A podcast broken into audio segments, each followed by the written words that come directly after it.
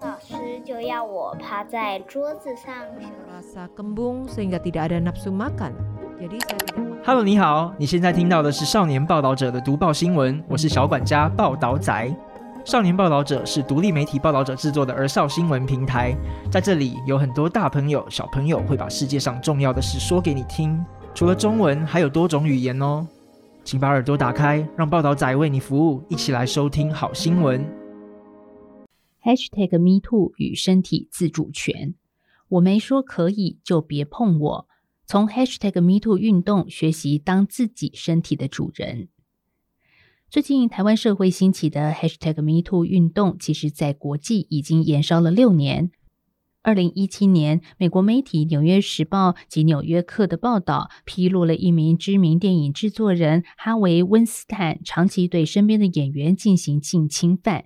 事件曝光之后，又有更多演员跳出来表示自己曾经被哈维性骚扰。这起事件引发广大的回响。不只是电影圈，许多曾经遭受性骚扰的被害人都纷纷在社群媒体上告诉大众自己的遭遇，并以 hashtag #MeToo 当作标语，表示自己与其他被害人站在一起。不尊重他人的身体自主权，会对他人造成很大的伤害。有的被害人在被性侵犯以后，再也不敢与别人有较为亲密的互动。也可能会留下后遗症，严重影响生活。#MeToo 运动呈现出让人们觉得自己的身体被尊重，并可以在感受到安全的情况下与别人互动，这是非常重要的事情。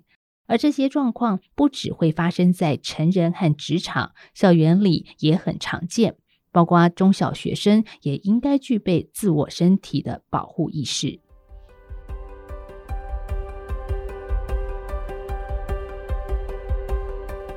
我们先有一个日常的小故事开始想象。就读国中七年级的小恒刚放学回家，还没放下书包，就急急忙忙地跑去找爸爸。小恒说：“爸爸，我跟你说，今天我和小胡他们一起打篮球，每一场都赢了。”诶。爸爸说：“哇，真的啊，你好厉害！”小恒过来让爸爸抱一下。小恒张开双手让爸爸拥抱。这时候，爸爸发现小恒的手肘擦伤了。爸爸说：“哎呀，你怎么受伤了？手伸出来让我看看，我来帮你擦药。”小恒说：“真的耶，应该是跌倒的时候弄到的。”小恒伸出手让爸爸看，爸爸抓着小恒的手臂，仔细查看伤口的情况，再用手指轻轻按压伤口周围，确认伤口没有感染之后，就细心地帮小恒消毒、擦药。不同情境，你的感受会不会不同？上面这段故事内容，你看完以后有什么感想呢？假如你是小恒，你会不会让爸爸拥抱你，抓着手臂，或者是用手指按压你呢？如果你会的话，那让我们再做一个小实验。假装你是小恒，但是爸爸变成了学校老师，你还会愿意拥抱或伸出手吗？如果再换成同学、隔壁邻居、很少见面的亲戚或陌生人呢？你会不会觉得，对你来说，有的人可以拥抱，也可以伸手让对方碰；有的人如果要帮你擦药的话，可以碰，但是不可以拥抱；有的人则是完全不想让对方碰到呢？如果有个人你完全不想让对方碰到，但是对方一直要碰你、抱你，你会不会觉得很烦、很生气呢？你的身体别人不可以随便碰。在法律上，每个人都有身体自主权，这是一种权利，让你可以决定要如何对待自己的身体。例如，当你想要唱歌的时候，你就可以唱歌，其他人不可以随便捂住你的嘴巴，要你不要唱。当你不想要别人拥抱的时候，你就可以拒绝别人拥抱你，其他人不可以随便抱你。如果有人在你想唱歌的时候随便捂住你的嘴巴，或是在你不想被拥抱的时候随便抱你，你会觉得很生气。这是因为身体是你自己的，不是别人的。你可以决定自己的身体要做什么，不要做什么。别人没有问过你可不可以，就随便捂住你的嘴巴或拥抱你，都会让你觉得很不受尊重。同样的，你有身体自主权，别人也有身体自主权。当你决定用自己的身体做某些事情，但是这些事情可能会干涉到别人的身体时，你也不能随便做，否则也会让别人觉得很不受尊重。例如，你不想要被别人拥抱，可能别人也不想被其他人拥抱。这时候，在没有经过对方同意的情形之下，你也不能随便拥抱别人，否则就是在伤害别人的身体自主权。不过，伤害别人的身体自主权对我们有什么不好的影响吗？随便碰别人可能是性骚扰。假如别人不同意，你还随便拥抱别人，那就可能是属于一种性骚扰的行为。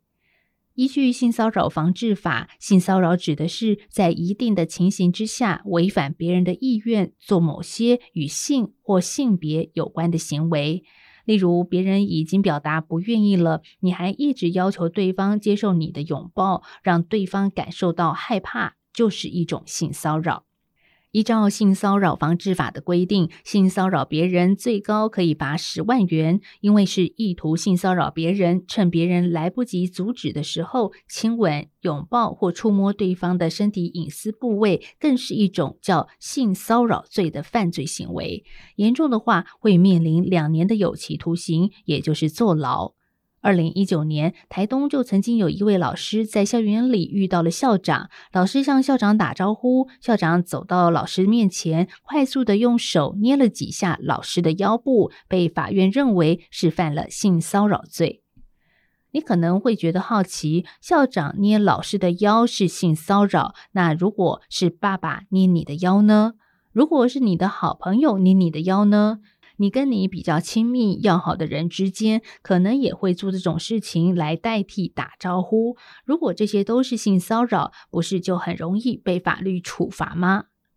其实，性骚扰防治法施行细则就有规定，性骚扰的认定必须要考虑每一个事情发生的背景。环境彼此之间的关系，也要注意被指责性骚扰的人说了什么话，有什么行为；指责别人性骚扰的人又是怎么样来看待这些话、这些行为。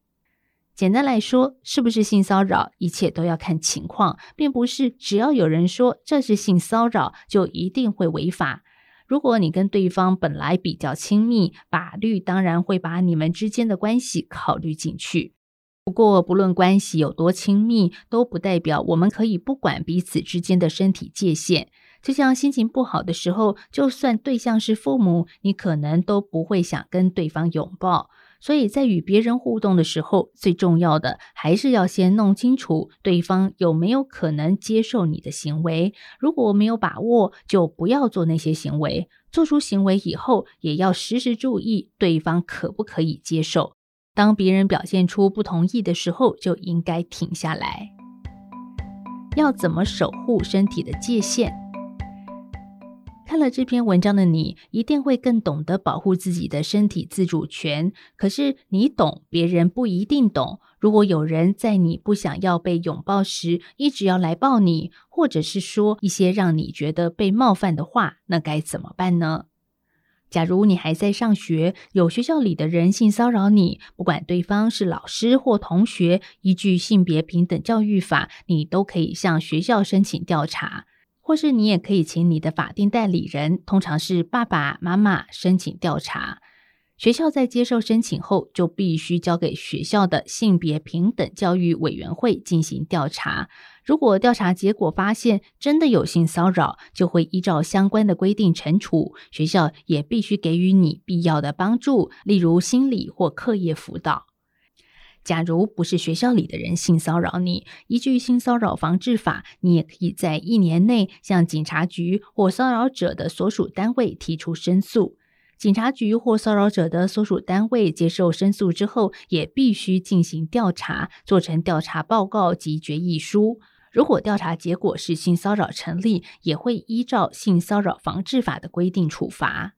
为了要做自己身体的主人，好好保护身体自主权，在平时我们就要先知道自己有哪些地方不能让他人随便看、随便摸，又有哪些话不能随便对你说，还有谁如果做了这些事情会让你觉得不舒服。当有人做了某些事，让我们感觉到不舒服，我们该做的就是向对方表达出我们不舒服，告诉对方我们不同意他做的这些事，要求对方不要再做这些事。当然，这些事情都会随着对象情况的不同，有不同的范围。例如，你可能可以接受爸爸摸你的脖子，但是老师就不一定。此外，如果当我们不希望别人做一些会让我们觉得不舒服的事情，我们就不应该做那些会让别人不舒服的事情。在学校里，时常可以看到有同学打来打去，是因为一个人先打了另一个人，另一个人觉得很生气就打回去，最后呢，因为打架，两个人都被老师责骂。如果我们不想有这样的不开心的结果，一开始就不应该做那些会让别人不舒服的行为。所以我们在跟别人互动的时候，一定要时时注意自己的行为。如果我们做的事情会影响到别人的身体，那就应该先询问对方可不可以做，取得对方的同意才行。如果我们的行为让别人不舒服了，也一定要停下来，跟对方好好道歉，为自己的行为负责，做一个成熟的人。如果我们看到别人的行为已经让其他人感觉到不舒服，我们也可以勇于站出来，帮助其他人表达他们的不舒服，要求别人停止行为。总而言之，平时就对自己身体的界限有充分认识，积极地表达自己的意愿，培养起身体自主权的意识，并且适时地透过法律管道寻求帮助，都是做好自我保护很重要的事。同时，我们在跟别人互动时，也要注意别人的意愿，尊重别人的身体自主权，才能够让别人愿意与我们互动。